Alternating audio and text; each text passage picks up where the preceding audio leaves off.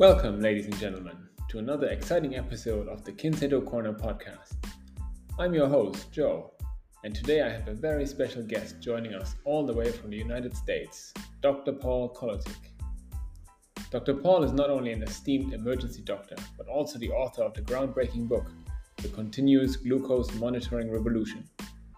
Today, we'll dive deep into how Dr. Paul has helped thousands of patients utilize continuous glucose monitors to transform their lives.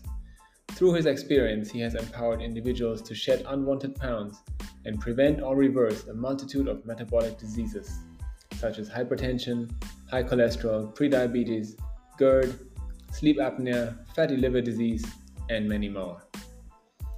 As you know, on the Kinseido Corner podcast, I'm passionate about providing practical tips and knowledge to help you live your healthiest, happiest, and highest performing life. Dr. Paul's invaluable advice and wealth of experience are sure to guide us towards achieving that goal. So, grab your favorite beverage, sit back, and get ready to embark on this journey as we uncover the wonders of continuous glucose monitoring and explore how it can revolutionize your well being. Okay, welcome back to Kinseido Corner, ladies and gentlemen. The, this is the podcast where I explore the realms of functional fitness, health, and high performance. And today's episode is a special milestone episode.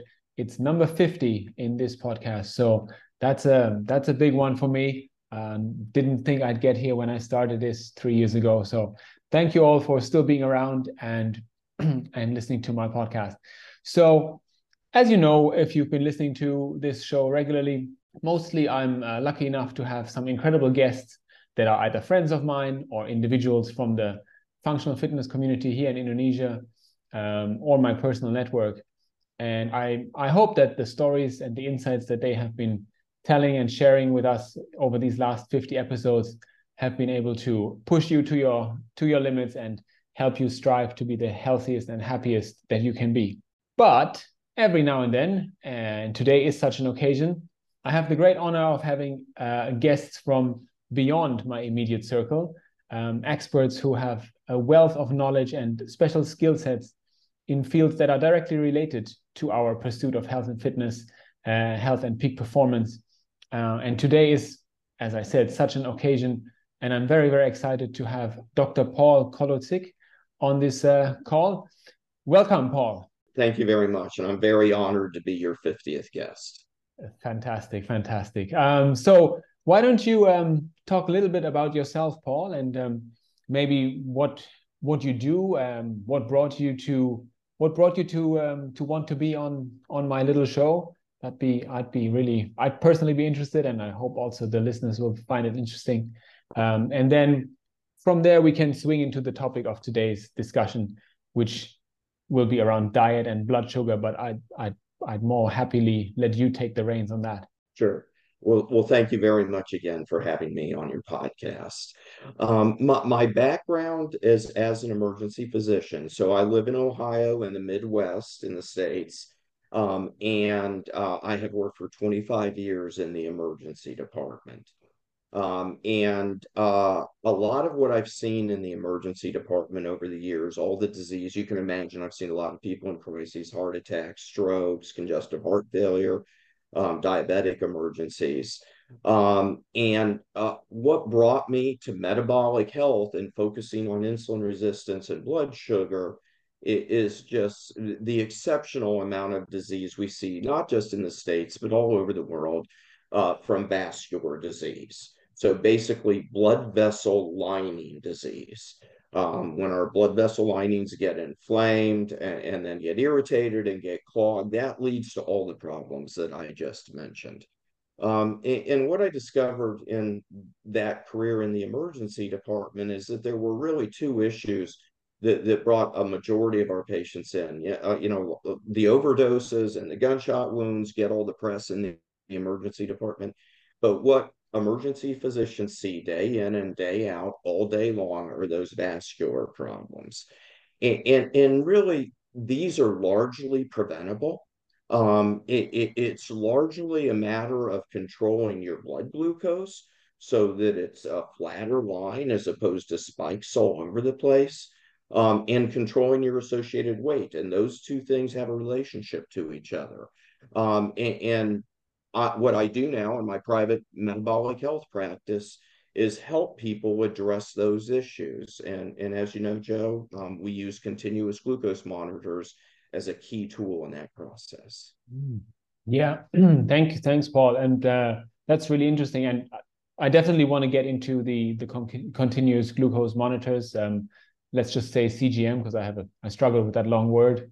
So I, yeah, I want to get sure. into the CGMs um, later, but uh, if I if I may dig into the kind of the emergency um, the emergency services um, aspect that you mentioned first. That I find that really interesting because, as you say, um, gunshot wounds or fatal, sorry, not fatal, or accidents, car accidents, yeah. all of that. Those obviously, right? Everyone associates that with yeah, sure, you you've been shot, so you need to go to the you need to go to the to the ER now.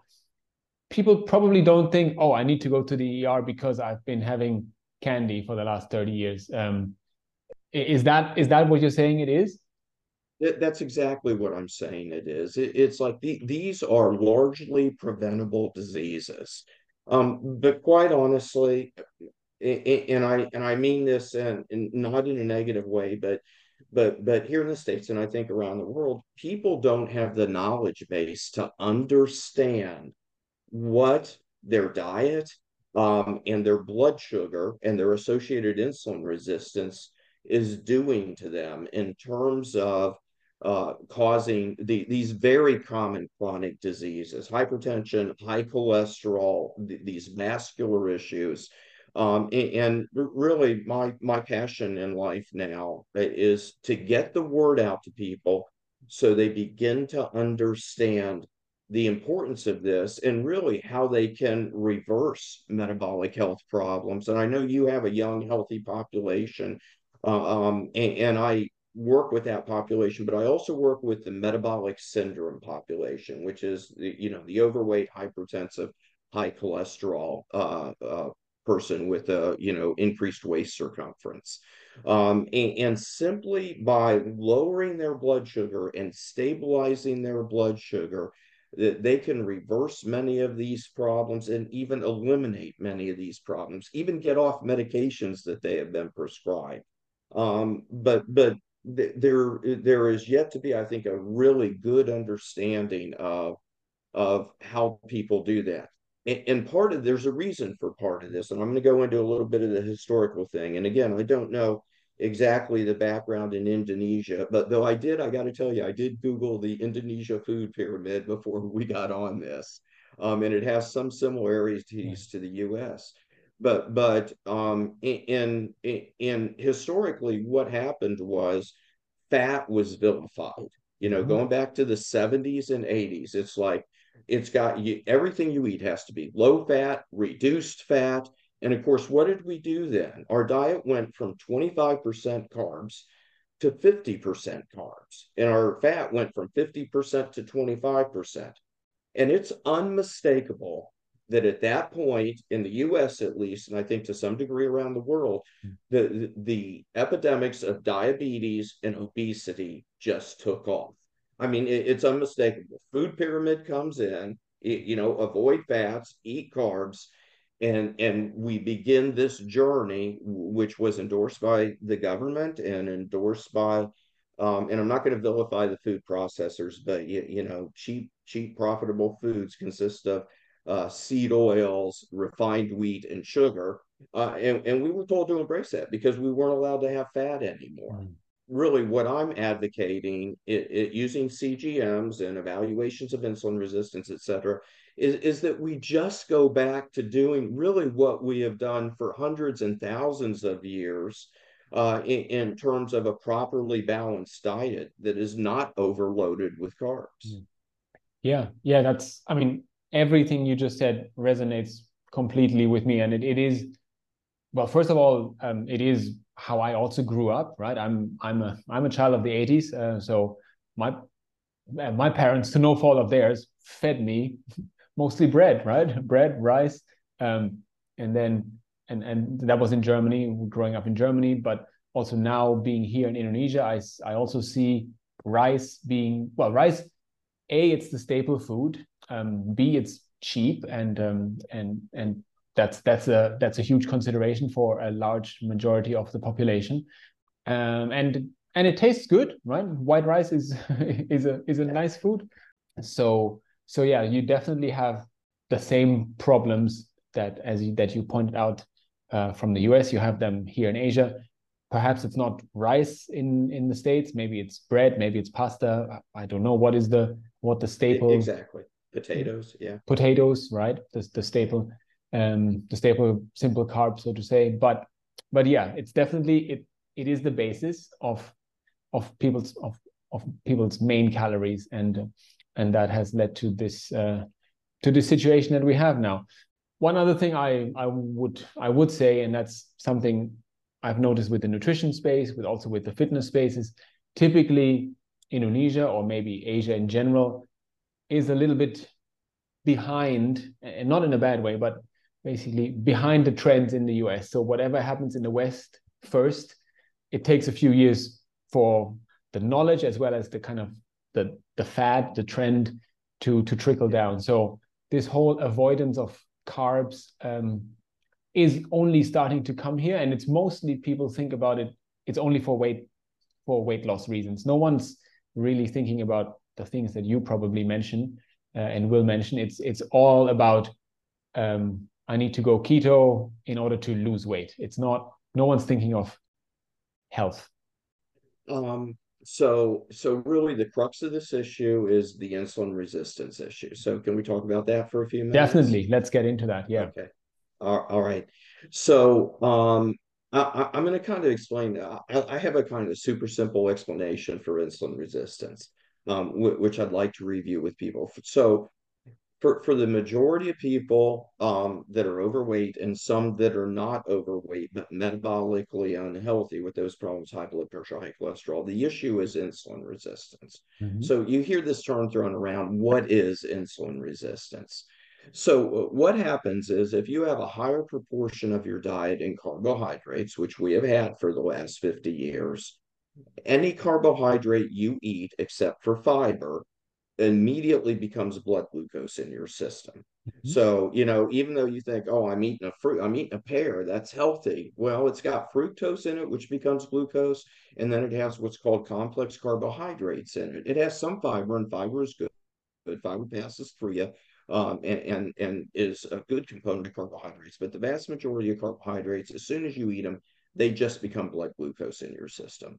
So as blood glucose rises and you eat more carbs than you have, we have as a, uh, you know, as we have traditionally, then that blood sugar stays higher for a period mm-hmm. of time.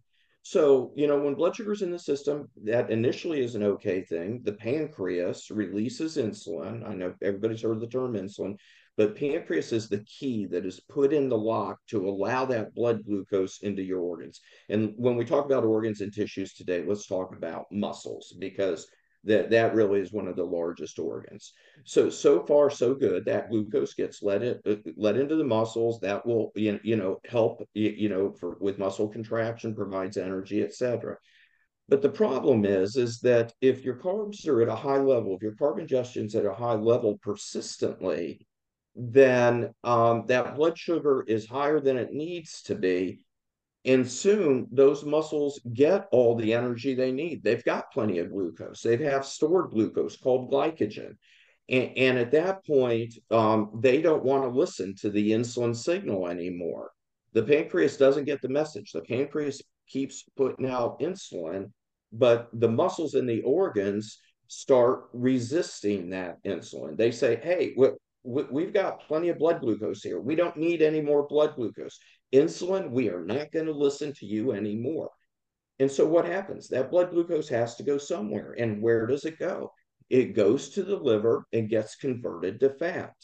So really, it's eating carbs that make people overweight. It's not eating fat that makes people mm. overweight. So that extra blood glucose persistently elevated for a period of time because of insulin resistance gets converted to fat and then it gets deposited around the middle in visceral fat, the fat in the stomach, inside the abdominal cavity, and otherwise. So that's what insulin resistance is. my goal is to work with patients with diet and exercise, and, and we'll talk about this, Jo. Uh, strength training decreases insulin resistance as well. So that's why I'm a big strength training fan, and with less emphasis on cardiovascular. So I'm I'm a like outlier doc because you'll hear two things from me. Don't worry about the fat you eat, and yeah, you got to do some cardiac training. But what I really care about is that you need to be in the weight room. So it, you know, it, it's really on the spectrum, on the far spectrum here. Wonderful, um, and yeah, we are hundred percent aligned on that. I love that. Yeah, yeah, and and so and especially true in older people because you know we lose muscle mass as we age, anyways. Um, but my goal is to working with people with low carb diets using continuous glucose monitors um, to help lower that blood sugar. And what happens when you lower that blood sugar a little bit? Well, now, now your tissues, your organs, your muscles are in the opposite position. They're looking around for energy. You hmm. know, it's like the blood glucose is low, or maybe not quite enough blood glucose around. What are we going to use for energy? Oh, and then they look down at the middle section and say, oh, there's fat there. Okay, there's fatty tissue that can be broken down to fatty acids. That can be our source of energy. If you carry that to an extreme, or, to an aggressive point, you become keto because uh, fatty acid breakdown creates ketones. But basically, it's those fatty acids that become the fuel. And, and that's when you reduce insulin resistance and you lose, weight. Um, so, so really, that that really, in essence, is the program. It, it, the simplest way to think about it is the bear in winter or in the fall. It's out, you know, gorging on berries and roots, um, fattening up, laying down all this visceral fat. Um, and, and then during the winter, it doesn't eat for three or four months and it lives off fatty acids. That's really kind of what we're trying to emulate here. The bear comes out in the spring and it's skinny. We don't do that. We just have a hmm. tendency to keep eating carbs. But what we're trying to do is get those carbs low. So we're doing what the bear's doing while sleeping, and that's breaking down fatty acids to use for energy to, to improve health, decrease insulin resistance and lose weight. Okay. Okay. So when when you when you say when you advocate for a for a low carb, um, what what percentages are you? I, I, I like to I like to give real practical sure. recommendations to to to yeah. the listeners. So what what do you have in mind there? Is it is it a percentage of total calories or is it a, a strict limit, let's say 100 grams a day, or where, yeah. so where do you draw the line? I like, yeah, look, I can give you numbers. Um, I, I um, like to keep things relatively simple my patients. Um, and, and, and that is this. And, and I'm going to, I'd like to at some point talk about the process by which we fully evaluate patients for insulin resistance and use the CGMs, et mm. cetera. Mm-hmm. Um, but, but the therapeutic goal usually is you know, uh, a macronutrient mix of about uh, 10 to 15% car- carbohydrates, 50 to 55% fat, and, and, the rest protein. So, what I do from a pragmatic level with my patients is I like to limit their carbs, and the numbers I like to use if we get them there. Now, if somebody comes in eating, you know, 350 grams of carbs a day, which some people in the States do, then we have to kind of move a little bit incrementally. But what I usually like to do is get my patients to 35 to 50 grams of carbs a day. Okay, at least 100 to 125 grams of protein. I know that you're probably a big advocate of that and probably even suggest mm-hmm. at times maybe higher than that for people that are strength training.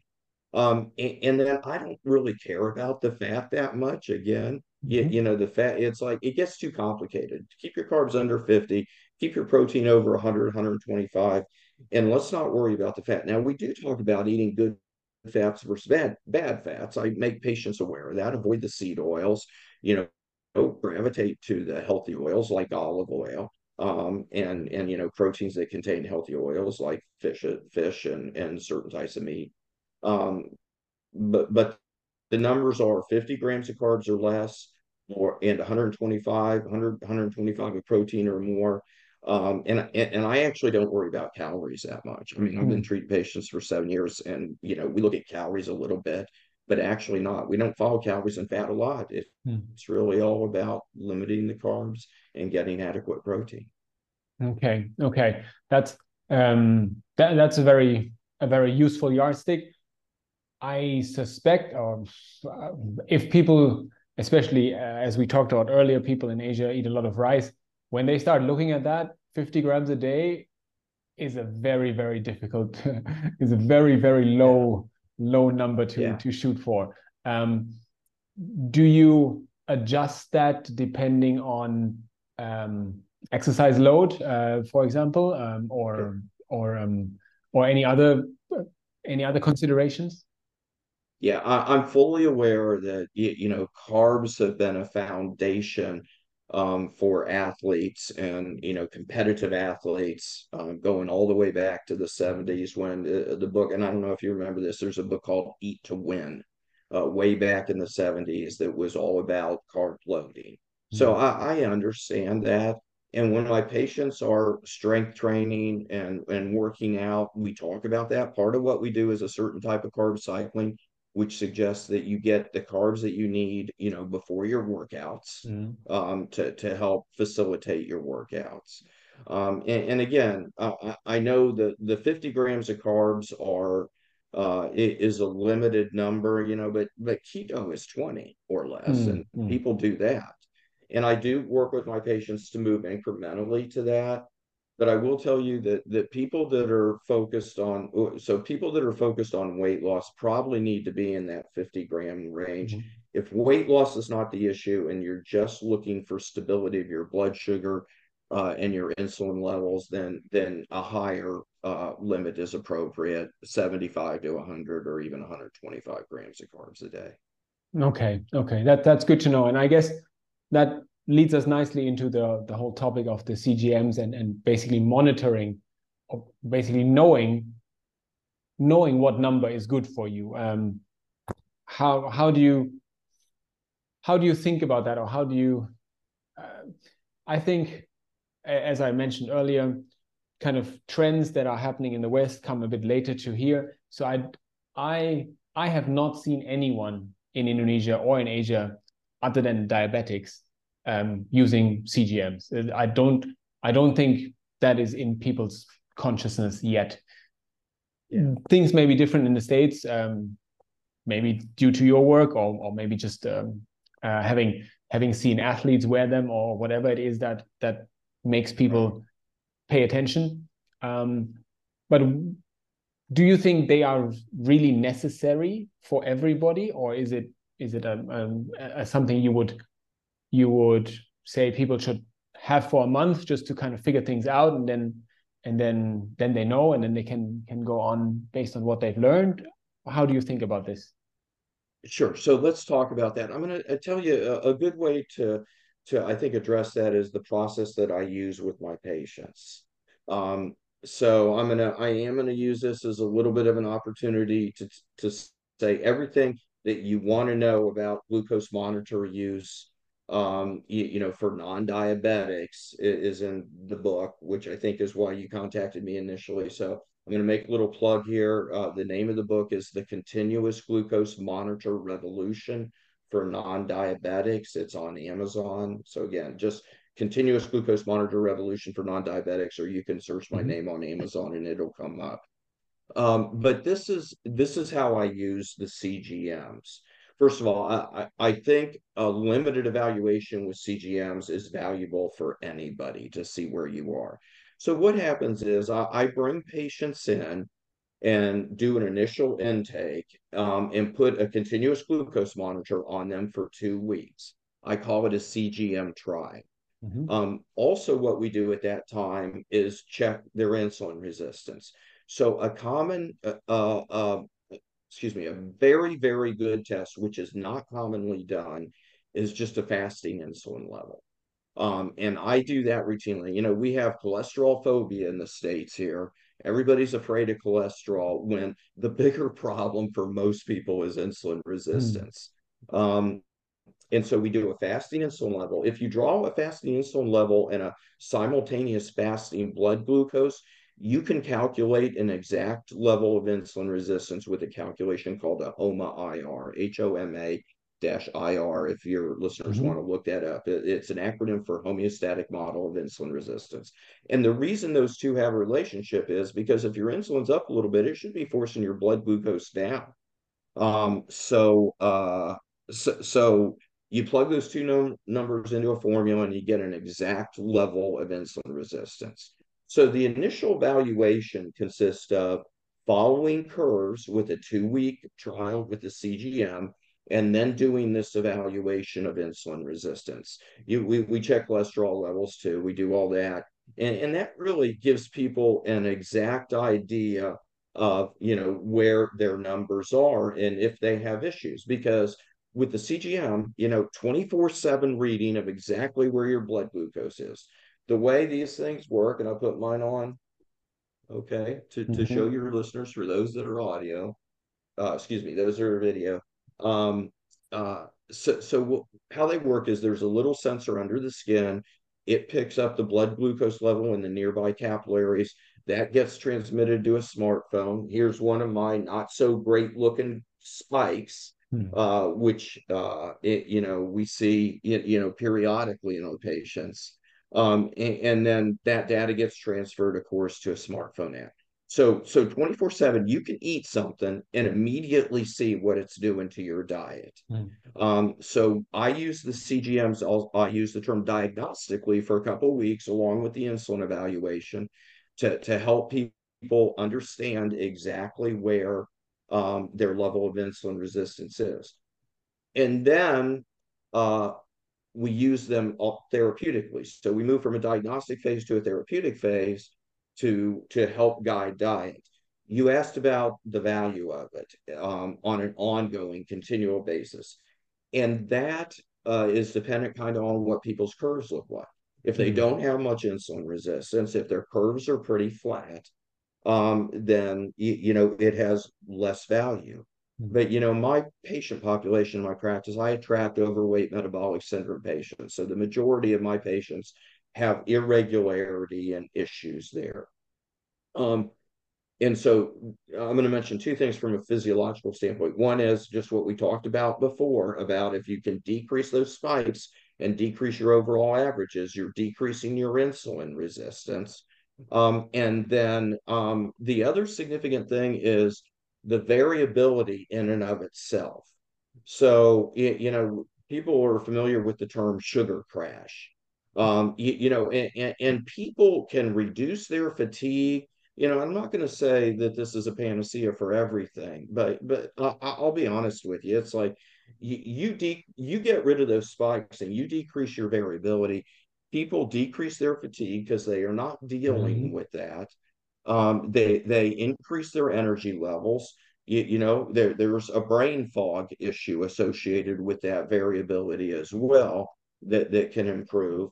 And then as people lose weight, a variety of other symptoms improve. You, you, you know, even you know GERD symptoms, fatty liver disease. Um, not to mention the silent things that we don't always see, like high blood pressure and high cholesterol.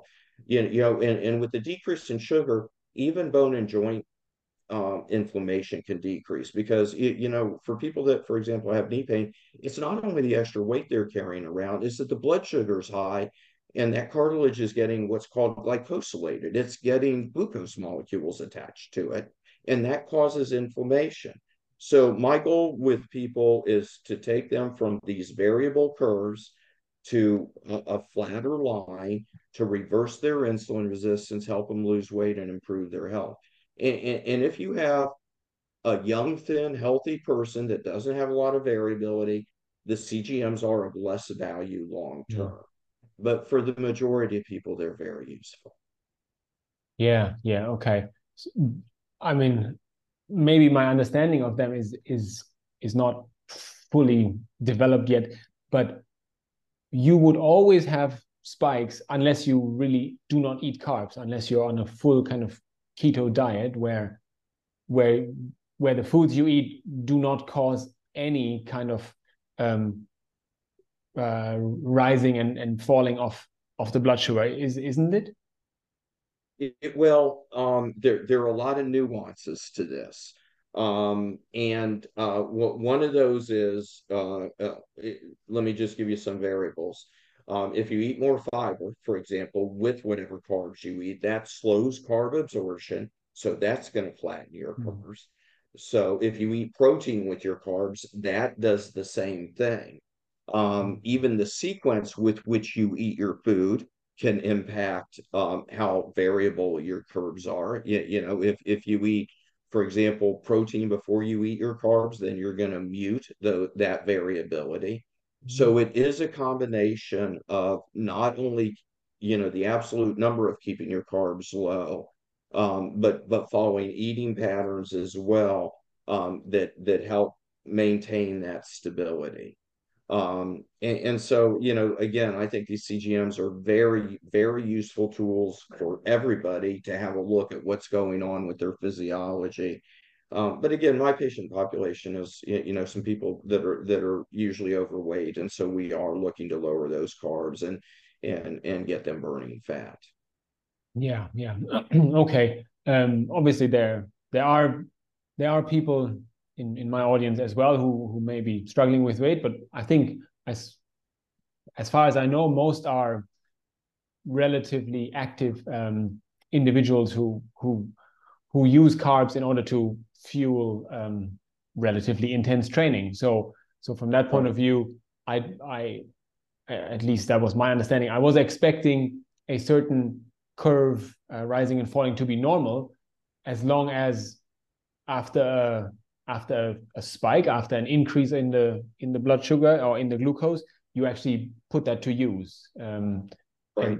It, everybody wants everybody should stabilize these numbers mm-hmm. high spikes are generally not good the variability is not good so what you want really is is a slower sustained rise um, mm-hmm. as a result if for example you're training um, and um, and and that approach is entirely appropriate. But everybody should want to decrease the variability to the degree they can.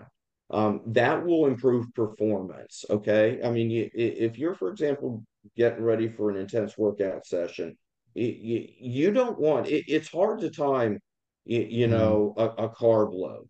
Mm. Okay, because yeah, yeah. I mean, you can carb load right beforehand, but you may go up like this and then down like this. Mm. Because what happens is blood sugar spikes, insulin gets released, insulin often overshoots the mark, and then you end up with this variability from you, you know a, a blood glucose of 160 milligrams per deciliter to 70 milligrams per deciliter. So th- that's not good.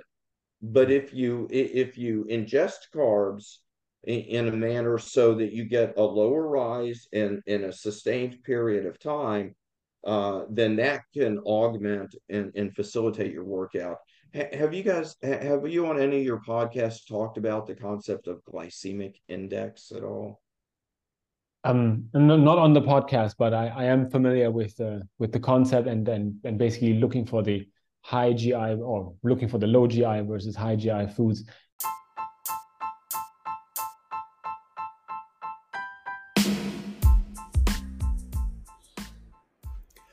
Hello, friends. I trust you're enjoying this episode, but I hope you don't mind this quick interruption for a brief sponsorship message. Today's episode is sponsored by the Kinseido Fitness Nuggets, my very own monthly newsletter that delivers bite sized, proven, and actionable health and fitness tips ranging from sleep to nutrition and mental energy to training right to your inbox. If you enjoy my podcast conversations and the tips and tricks regularly shared here by my amazing guests, then I'm sure you'll also love the Fitness Nuggets You'll only get one every month, so it won't clog up your inbox. To sign up, simply head over to kinseido.fit slash nuggets and you'll get the very next one. And now, right back to my guest. So, okay, so we were talking about um, about basically managing the managing the curve, so to say, and uh, and the fact that that you don't want spikes even even if you are planning on using that glucose, so to say. Um, so in let's say in in my particular case or in the case of most of my audience um, we we typically train um, several times a week possibly even every day um, at, at different times of the day i mean that's individual but how should i be let's say i'm i, I typically train around the late morning how should i be thinking about um, about yeah timing my glucose so to say if if at all So I, I would follow the concept of glycemic index. Um, obviously, I, I'm I'm sure your listeners are focused on protein intake around the time of their workouts or just after their workouts, mm. that an, anabolic uh, window period. Um, but but my suggestion would be to look at uh, lower glycemic index foods, which usually contain some fiber, okay, because that slows the absorption mm-hmm. of the carbs uh, along with some protein before your workouts. And then, of course, some additional protein maybe later or after your workouts. Mm-hmm. Um, and that will lead you to kind of that sustained, uh, you know, lower peak rather than really these peaks and valleys that wreak havoc with mm-hmm. it, your metabolism. Um, so you know, I would, and and, again, um, that I, I, have a chapter on glycemic index in the book and maintaining this stability, which is pertinent not only for um, it, you know people trying to lose weight, but also you, you know people um, that are just trying to avoid those spikes and drops. Um, so um, that would be my suggestion. And, and you know, I, I don't have a training background like you, and I'm not a nutritionist. You know, I came to this from the clinical mm-hmm. side. From the emergency medicine side, um, but have you know just you know over the years with my own strength training and workouts have kind of learned what works. And, and so that would be the caveat I would offer your listeners. Um, look at glycemic index, incorporate that into your pre-workout meal, um, and then of course you, you want to you know load the protein that's appropriate. Okay. Okay. So perhaps before we jump into the the the topic of of the CGMs themselves because um, I think I mentioned it to you um, perhaps before this conversation. It was I've been looking at it um, at getting one for myself um, for a while, and that was before I obviously before we, we we were in touch, before I knew anything about your book. Um, uh, so maybe we can talk about that. But just one more thing before we go down to that topic, the whole discussion around fruit because obviously people think fruit is good. Um, to be honest, I think fruit is good. Um, I, I, I advocate to all my clients to to eat more fruit. Um, how how how do you think about that from from this from this perspective of blood sugar management? So, um, great great topic. When when you were uh, a boy, your mom told you to eat all your fruits and vegetables, right? Yep. Okay. Well, the the fruits. So so I, I'm an advocate of fruit intake, but I'm an advocate of fruits that have a high amount of fiber in it, just like we were discussing related to the mm-hmm. glycemic index issue. So first of all, um, you, you, know, again, it depends uh, upon the patient population. Young, healthy, you know, more a little more carbs is, you know, obviously you can be eating a higher proportion of fruits. If I have patients that I'm limited and trying to limit to 50 grams of carbs a day because they're trying to lose 40 pounds, then that's a little bit of a different story. But I will say in general that the fruits that your mom told you to eat are not the fruits that we have today. The fruits today are now largely genetically engineered to have very high fructose in them because that tastes good. And so you have to be careful uh, um, related to the fruits. And I think uh, fruit intake is appropriate. Um, but but again, it's in the context of glycemic index and the number of carbs you're ingesting altogether. Um, generally, the higher fiber um, fruits with not as much fructose in them have a tendency to be the berry fruits, the strawberries, the blueberries, raspberries. So um, I encourage my my patients to to gravitate in that direction. It, you know, again, th- there is a, a large amount of fructose in things like grapes, pineapple. So you really got to be a little bit selective. So I, am not going to, uh, you know, I, I mean, I'm not in the low carb camp so much that I say people can't have fruits but but for my patient population, I really suggest that they be selective and gravitate toward the berries and and the higher fiber fruits. Mm, okay, okay. Um, and I I'm particularly interested in that because I I typically start start my morning with a with a with a with a blended uh, a blended concoction of fruit and some some vegetables, so usually some spinach or kale, um, sometimes milk, sometimes water. But but I do I do tend to have my fruit early in the morning. Um, yeah.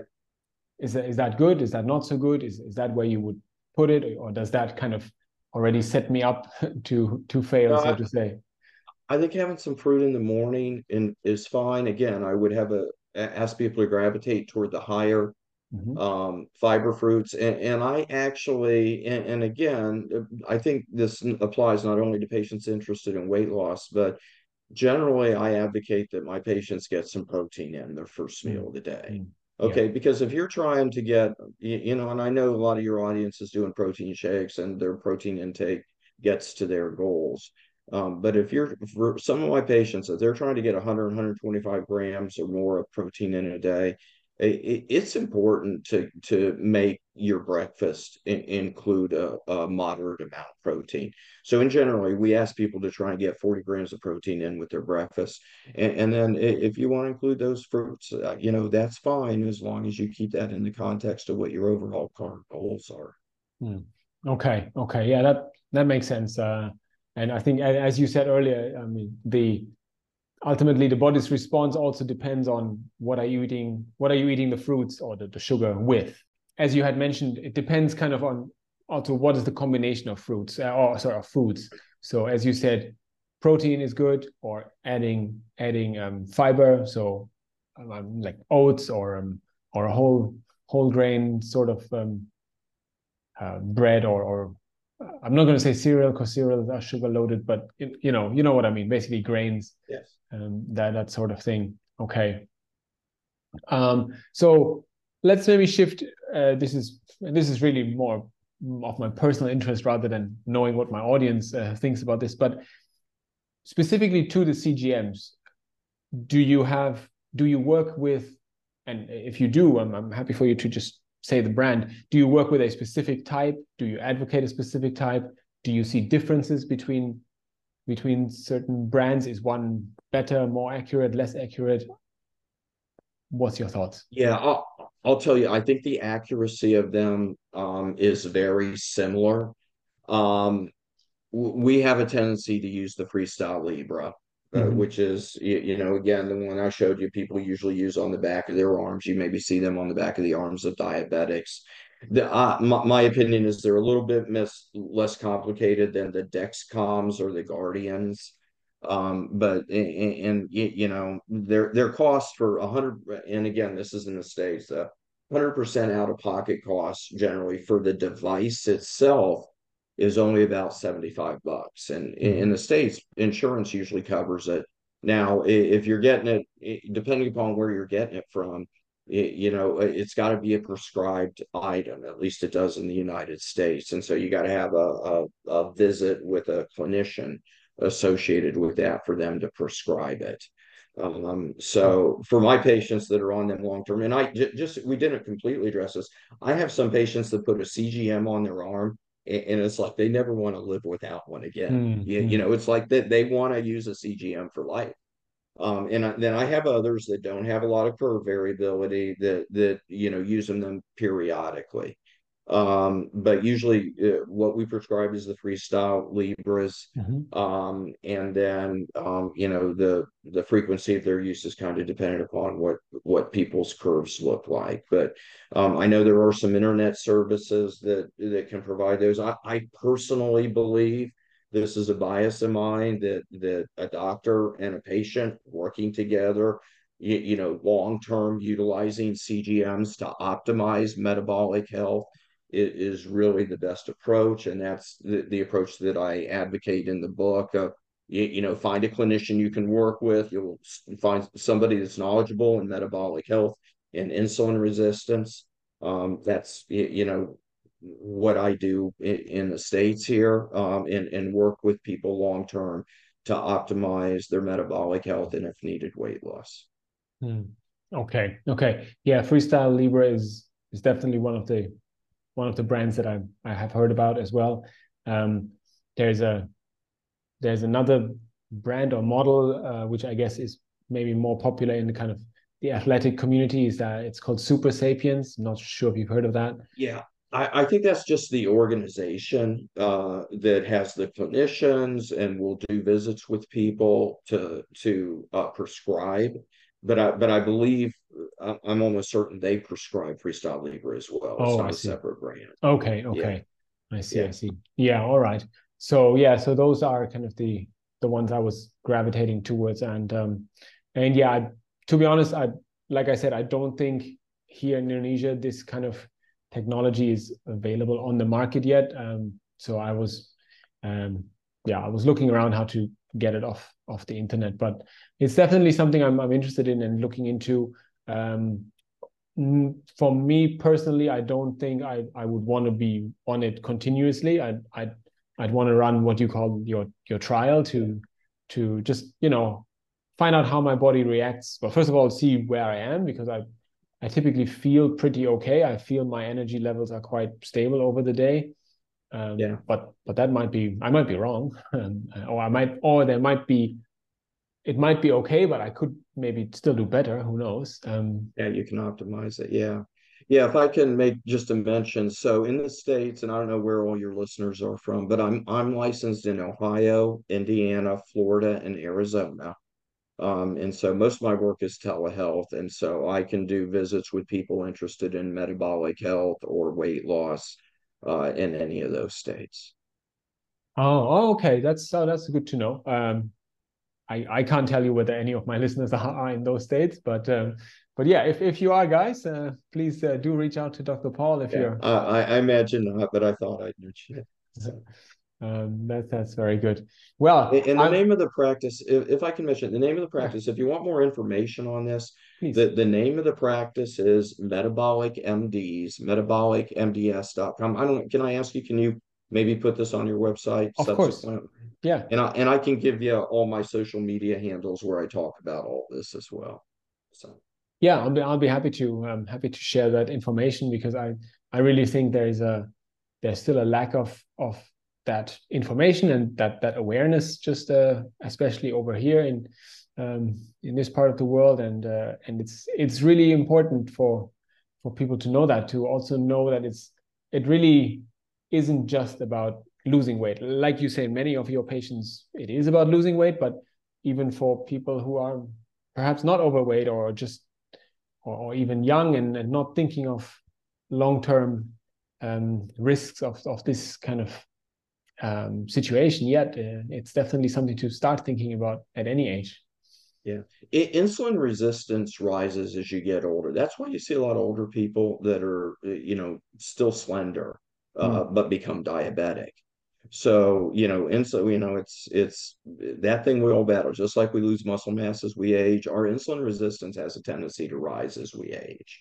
Um, and, and so it's important for everybody, I think, to be thinking about this long term Mm. and, and to utilize a CGM, I think, you know, can be uh, very useful in terms of setting your thinking on this really for years to come Mm. and maybe periodically revisiting it with a CGM in the trial or two week period. Hmm. Yeah, that's right. Um, and maybe uh, as we as we wrap up and towards the end, um, have you noticed, uh, let's say, individual differences, or let's say, does everyone react the same to eating a banana, or is there? No, yeah, no, it, there it, there is great individual variability. Um, and and that's one of the clues or, or the important aspects of this. Everybody's a little bit different, and you know we talked about fruit. It- you know, you you may respond to fruit in one way, and I may respond to fruit in a different way, and that's why these devices can be so valuable. You know, I I, I just believe they should not be reserved for diabetics. Hmm. Yeah, you know, a lot of times insurance coverage is associated with you know whether you're diabetic or even on insulin related to CGMs uh, I mean, the phrase I use is CGMs are not for diabetic, only for diabetics anymore. E- Everybody, it, you know, can, can I think I, I think can benefit from knowing where they are in this. Um, it- it's a key to metabolic health as you're getting older. I think it's going to become more and more common uh, that people want to embrace this technology to understand their own physiology and to help guide their diet. Yeah, perfect, perfect. I think that's a that's also a good a good kind of a good place to wrap it up and and give this give this as advice to to everyone who's who's been listening. Um, to really you know put put this this whole topic to the front of your mind. Um, it's not it's not just about exercising and, and making sure you stay within your calories. It's also these kind of um, extra additional factors that come that um, that come into play um, together with your diet. So, Dr. Paul, is. thank you, thank uh, you so much. Oh yes, can, can, I plug the book one more time? Of course you can. Uh, of course, I, it's I'll be getting con- it. All right, the continuous glucose monitor revolution for non-diabetics. We talk about a lot of the topics we talked about here. You, you know, basically what is a CGM, how to use a CGM. There's a little bit of basic macronutrient information in there. We talk about glycemic index. And, quite as honestly, the last chapter is how CGMs change lives. And quite honestly, at this stage in my career, that's why I'm doing this. I'm passionate about this because I see people's lives change as a result of these devices. You, you, you put a CGM on your, your arm and you see a spike, you you can't unsee that. Mm. Um, you, you know, you you know what that donut's going to do to you for the mm-hmm. rest of your life. And so the value, I think, of these devices, and quite honestly, having a knowledge base and a background, which the book provides, um, I, I, think can be very, very helpful to people. I think it's, you know, probably it, people focus on cholesterol, um, but, but really, I think knowing your insulin resistance and knowing how to manage your insulin resistance is just as, if not more important. Perfect. Yeah. Thank you. Thank you. Thank you for sharing that again. So, continuous glucose monitor revolution.